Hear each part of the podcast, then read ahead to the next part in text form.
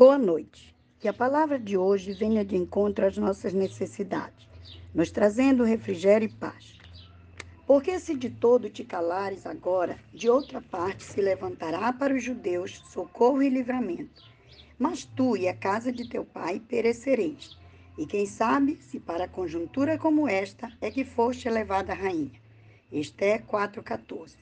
Tema: Minha responsabilidade.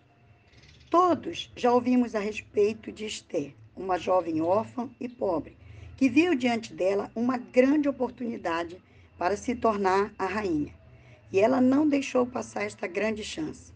A primeira coisa que fez foi ocultar quem ela era.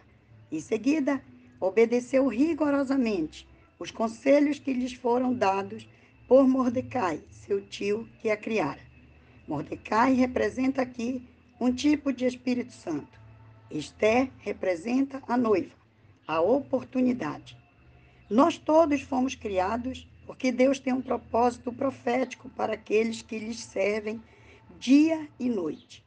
Esther, a noiva que se preparou para o grande encontro com o rei Assuero, esperou com paciência o dia em que seria chamada à sua presença. Mordecai ficou como um mendigo às portas do rei.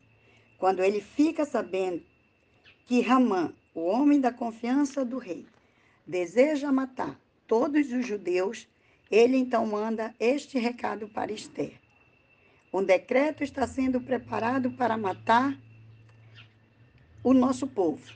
Contamos com você para interceder diante do rei.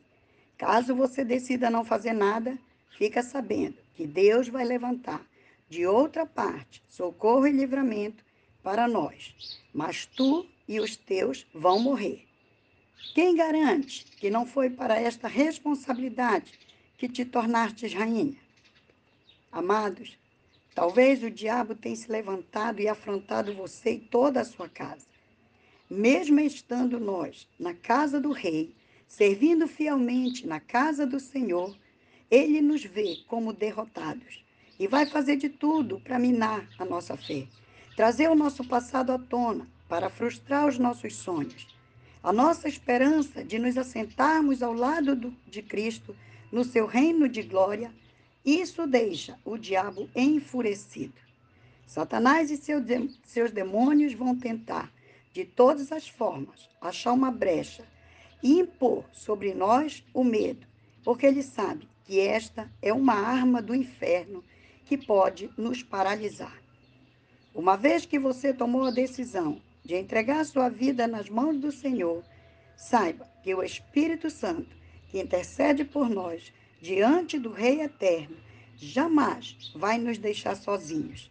Do contrário, vai nos ajudar em tudo que for necessário para nos manter firmes, fiéis e fortes no propósito, nos propósitos do Senhor. A nossa responsabilidade é somente não desviar os nossos olhos de Jesus e confiar que Deus, o Todo-Poderoso, é quem vai se levantar em nosso favor e nos proteger em seus braços de amor das artimanhas do inimigo de nossas almas. Deus, nos abençoe com tua proteção e segurança hoje e sempre, em nome de Jesus. Fique, você e toda a sua casa, na doce comunhão do Espírito Santo.